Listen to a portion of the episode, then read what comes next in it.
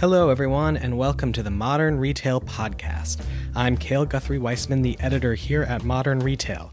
This week's episode was recorded live at our Modern Retail Summit. To learn more about our events, go to modernretail.co slash events. That's modernretail.co slash events.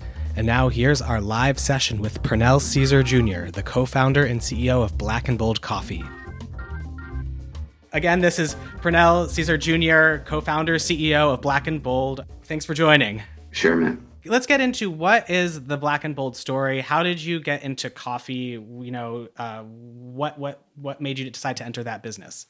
For sure. So uh, the Black and Bold story is really a story of uh, my childhood best friend and I, uh, you know, growing into our current age and the evolution of our conversations, going from you know teenage boy talk to um, you know, wanted to make sure as career professionals we didn't forget where we came from, um, which is you know disadvantaged households in you know Gary, Indiana, um, and wanted to make sure that since we were so time strapped and focused on our career, that where we spent our dollars were contributing back to brands that aligned with our values.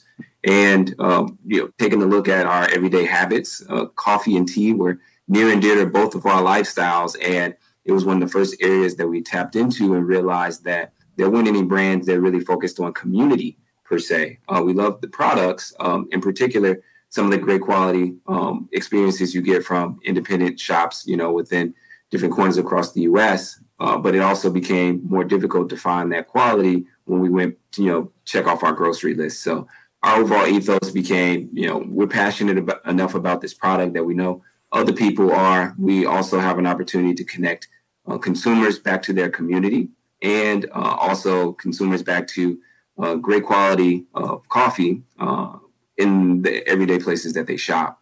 And so you think about a wine aisle per se and the delicacy of wine, how it's how it's uh, carried around from consumerism. Um, you know, coffee is also a delicate crop that has not been treated that way. Um, and so we're looking to normalize, you know, higher quality, top shelf coffee, and also normalize uh, consumers making an impact back to their uh, own communities by way of what they purchase uh, in mass and grocery as well as online. And so that's us, Black and Bold. so I feel like that there's a general pathway that specifically specialty coffee often follows, and that's usually uh, it's usually kind of a coffee shop route. Can you talk about when you were first making the the company, how you approached where you wanted to go, where you didn't want to go, and what the overall channel mix was from from the beginning. For sure. So, you know, for us, we had to be very realistic if we're going to pursue this. We're entering into the second highest commodity beverage space, being coffee, right behind water, and um, you know what the current landscape did look like, and where there was opportunity to play. And um, you know what was glaringly obvious is that you know when you are shopping in a coffee aisle in any grocery store, um, let's say excluding Whole Foods per se, who they're more of the leader of, um, there's you know not a premium assortment experience. And so the more you learn about um, coffee, the delicacy of coffee, the different you know experiences within that, you automatically kind of just disqualify what um, typical e-commerce looks like, as well as what you know grocery store looks like because of their shelf limitations and their how slow they are to uh, adopting a more premium assortment because of uh, the concern around price sensitivity, more so than knowing that there's a consumer that's already built in the marketplace. We knew we were those consumers. We were shopping these um, coffee shops. We were very much a part of the coffee shop culture. As I'm sure if you aren't, uh, you know someone that is. Uh, but the product experience just kind of fell off the radar once you stepped out of those coffee shops. And so our whole ethos was really just how do we make it easier for people like us to be able to have access to the coffee and not just have to rely on the coffee shop culture to be able to access that great coffee. So, how do you go about that, especially iterating on the e-commerce and the in-store experience? Is that just about making your packaging better? How how are, how are you making it so that it's more accessible and a, and a better selection for for people? Yep. So knowing that you know the biggest gap between uh, specialty coffee, high-end coffee, not only is access but also price point. And for us, we wanted to, you know, master the product in a way that we could you know, not only bring it to scale and maintain the integrity of it, but also from a business model standpoint, uh, we decided to bypass the coffee shop approach So we didn't have the overhead, and we can actually put those savings and cost efficiencies into the product to still, while it's a premium, have it at a more attainable uh, premium price point for mass. And so where our products equivalent within independent would be more between the 18 and 22 dollar range. Uh, what we sell within grocery and mass is between you know 12 and 14 dollar range. And so it allows again from a mid tier price point um, or high end price point per se today being around 10 bucks for coffee and, and conventional grocery. Um, we still are able to you know, bring that consumer uh, trade them up per se in the in a category that really hasn't provided that experience at scale. Um, the other piece is uh, for e-commerce. When you think about how locally accessible coffee is, um, and also how clunky it is, uh, it's expensive to ship and so forth. And so our whole business model was: can we convince these consumers that they can also make great quality coffee at home in a scalable enough um, um, productivity that we can, you know, merit and maintain shelf space while we continue to build out uh, this trade up story. And so, um, what we weren't uh, quite expecting, nor was anyone, um, was the impact that COVID would have on the coffee consumer uh, and their shopping behaviors. And so, um, you know, what was, you know, our big hill that we had to climb to prove out our business model ultimately became, um, you know, consumers kind of running downhill towards us looking for coffee and uh, on e-commerce as well as in these conventional grocery aisles. And that I, am excited you got into that because one of the things I find so fascinating about Black and Bold is that you're such a success story on Amazon. Um, and so, can you just talk a little about a what is the overall channel mix? How do you was it simply that you were in the right place at the right time and people were looking for coffee then? How are you optimizing it now so that it's going to be a continued success? So you know, our, our, channel mix was very much digital, um, e-commerce as well as um, mass grocery, and uh, e-commerce being really the ethos of the brand. Right, we self-funded out of the garage and continued to scale up as we got validation points. And um, you know, our first storefront was our own, you know, blackandbold.com.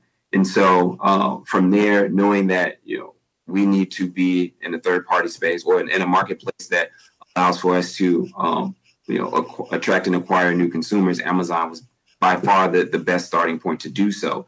Uh, we put Amazon, you know, we, we launched on Amazon, but kind of put it a little bit on the back burner until we uh, continue to validate the brand awareness by way of brick and mortar. Um, you know, my background is in retail, um, CPG, and, and, distribution, so we had a little bit more of a head start in that channel. And so, uh, with launching nationally at Target uh, at the beginning of this year, they gave us you know our brand validation in this crowded space uh, for them to hear out you know what we were holistically about in our social impact model then also allow that to scale back to digital. So when we looked at you know amazon and e-commerce we were allowing that that that authority that we were able to gain by way of brick and mortar to tie back into scaling and acquiring new consumers on e-com. So uh, for amazon um, you know the storefront uh, model and being able to you know whether it's paid ads targeted ads or just by way of you know um, link and affiliate programs to acquire consumers as we again continue to build momentum across the market. And so uh, we matured our amazon storefront in february again prior to uh, the impact mm. of covid. Covid we just didn't realize that uh, we being at the right place at the right time that consumers would be looking for that opportunity. And you know, as we were trying to figure out things ourselves, you know, March and April,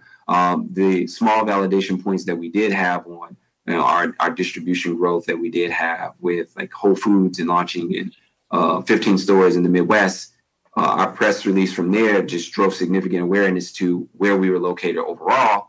Ironically enough, Amazon and storefront, which allowed for kind of the, the, the floodgates to open for consumers that you know were you know staying at home and, and distancing themselves. So uh, the uh, model overall for us is to continue to um, leverage um, Amazon, um, our our brick and mortar. I mean, our brick and mortar, our ecom, as well as brick and mortar. Uh, right now, uh, over fifty percent of our business is done on, on our website because we have a breadth of assortment where consumers that know of us and want to access us, they don't have limitations. And for Amazon, we're continuing to expand and diversify our assortment. So we started with um, bundle packs because of again coffee being clunky and having to make sure the economics on Amazon work.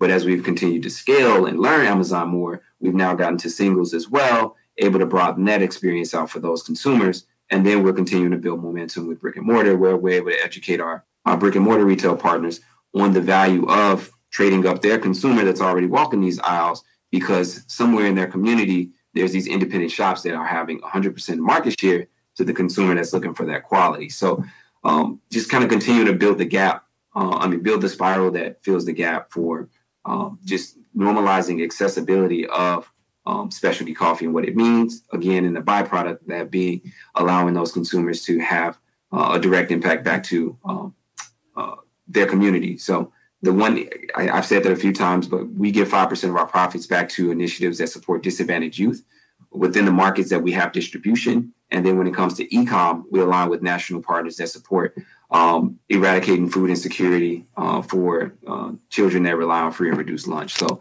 it's again normalizing domestic impact by way of you know the everyday habits that we have, and also filling the specialty coffee void that exists across all channels, but allowing these channels since they're so underdeveloped to play off of each other. How we continue to scale.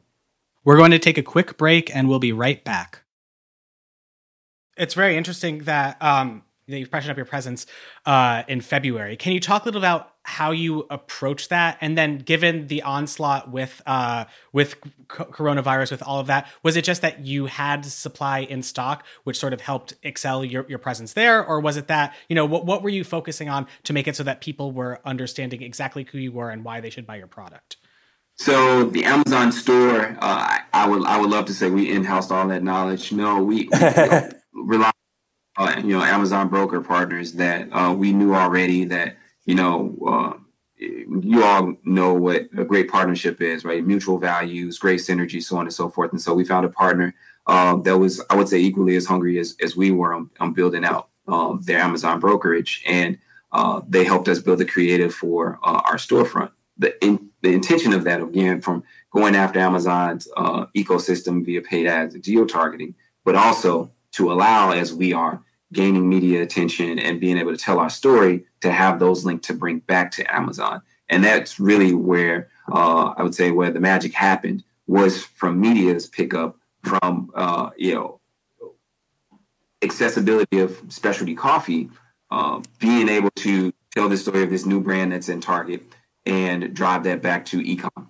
And then also with consumers looking for um, uh, coffee online and the specialty coffee industry being so far behind the eight ball because they're 100% committed to making their brick and mortars work. And so uh, there are a lot of the industry playing catch up while we already had that head start because our mindset already was to simplify and normalize, you know, the voids that had already existed. So, um, you know, the con- continued compound effect of, you know, the quality um, of coffee that we were offering, the accessibility of it, uh, we doubled down on domestic impact during COVID. We did uh, micro uh, campaigns where uh, we were giving back to organizations more so in the immediate uh, by way of care uh, themed care packages per se from April through July, and um, allowed a con- continued media attention that was able to drive back to our e-commerce experience. And so. Um, can't remember if you had a second part of the question, but uh, no, that was great. to drive that comment. So can you talk a little about what what do you see as your number one emphasis as you're as you're building this out? Is it whether they're in brick and mortar, whether they're on Amazon, you want them hopefully to go back to your ecom website? If so, how are you approaching that? Just sort of where you know what is sort of the center of gravity in terms of your where you want people to buy your product? Great question. Would love for them to buy it on our e-commerce. I think the most important piece of that is for them to be, um, you know, embraced with our content and values uh, fully by way of our e-commerce platform where we own that experience. Um, and so uh, the secondary part of that is as we continue to scale our distro, uh, as I referenced Amazon uh, and our brick and mortar partners, so you know Target, Whole Foods, Hy-Vee, um, you know these are partners that you know believe in what we're building, not just from a product standpoint, but an overall um, you know quality and impact standpoint, where we do have those extensions of telling our story.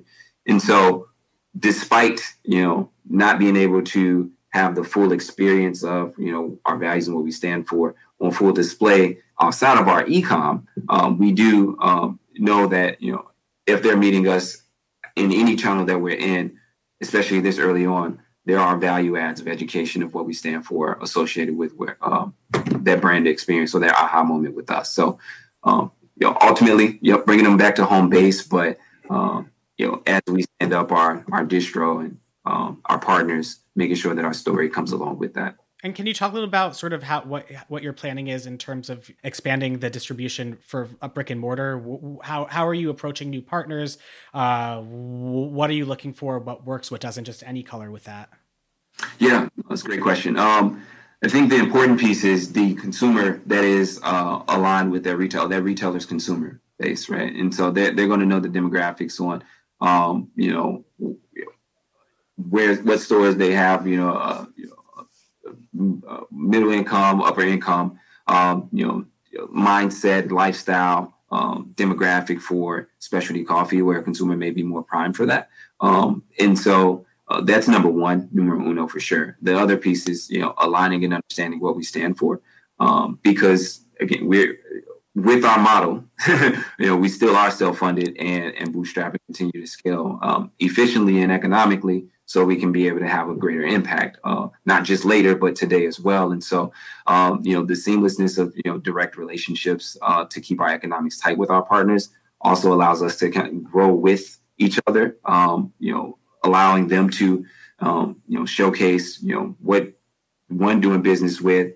Um, uh, black-owned businesses look like today. Um, that's just a, a, hard fact there's not a lot of us in in, in the mainstream at, at scale, and so um, it takes a big getting used to for for us as well as for um, retail partners when we're trying to educate on the consumer base that um, we automatically bring to the table. So it's just a lot more intimate engagement besides just a transaction as we grow, knowing that you know we can control our pace if we're bringing on the right partners that one have a, a product uh, gap opportunity, but then two um, want to continue to connect uh, their consumers to um, you know brands that and and brands that represent them and come from communities like them, um, but also uh, want to have uh, more people engage into you know the future of their community as a whole. And so, you know, can you talk a little about sort of how you approach growth and pace as a self-funded company? Are you having to sort of stop things and say like, you know, we we don't have the bandwidth to do that? With that, would you ever consider taking external money as you to really set that into motion? How are you approaching all of those different aspects? Um, you know, that's 2020 has left for a very rocky mindset when it comes. Um, but you know, for us, we you know we uh, in our commercial space that we were in, we we were sharing production space with the local brewery uh, in Des Moines, Iowa here, and uh, you know we're just getting ready to jump into our own space, and then COVID hit. And so we hit the brakes, you know, you know, hunkered down. And as we got validation by Amazon, actually, um, we were able to continue to move forward. We're now in a 10,000 square foot facility. Um, you know, we have more flexibility on how we finance, um, you know, with still, you know, maintaining ownership that um, we know what our capacity and our constraints are. It's a matter of, you know, are they, you know, personnel or are they equipment and lead times? And again, the, the, the, um, you know, partnerships that we have with our retailers uh, and online uh, with, you know, supplying inventory, um, allows us to you know be very real on not overshooting our opportunities and making sure we grow into uh, what we're doing from a sustainability standpoint. Sustainability for our team. We're now a team of 12, um, probably uh, higher than that come next week. Um, from you know, a low of two, you know, come you know, beginning of April when when COVID hit we had to start scaling back. So you know, we we have the, the runway. It's a matter of you know making sure we don't getting our way of you know tapping in tapping out of where we are and uh, exponential growth that, that can be had just because of the gap on uh, accessibility for the product for the consumer how are you approaching uh, new e-commerce uh, like distribution points ma- marketplaces are you content with where you are right now or are you thinking of going into new places or is that just sort of if the brick and mortar store offers an e-commerce site, you might add it to there. How, how are you just uh, looking at all of that? Yeah, I, omnichannel with a brick and mortar kind of has to be the case here. Um, I think this, this the the capabilities of the retail partners definitely uh, plays a bigger role. I, I love these aisles online. I think it's you know you know top tier in the industry in the sense of you know ecom locally, especially from a grocer. Um, uh, omni-channel has to be a byproduct of because of your brand story and how you educate your consumer on what's beyond just the product. Uh, so uh, we definitely think of that hand in hand. Uh, the other uh, facet of you know a, a e-com only platform is you know what is the differentiator beyond just being an e-com storefront uh, outside of what Amazon can bring us, where we own more you know uh, margin of control the the actual um, experience more as well. So you know, it has to be a plus one on uh, why we would expand further in ecom, but with the you know, uh, uh, omni-channel from a brick and mortar first standpoint uh, allows for just more 360 synergy for how we continue to uh, scale with those partners. Got it. All right, Pernell, this has been such an interesting conversation. I really appreciate you joining us uh, today, and thanks for stopping by. Thank you, Cale. Appreciate it. And thank you for listening to the Modern Retail Podcast, a show by Digiday Media. Our theme music was produced by Pierre Bienaimé. Ben Elman produced this episode. If you haven't already, please do subscribe and head to Apple Podcasts to leave us a review and a rating.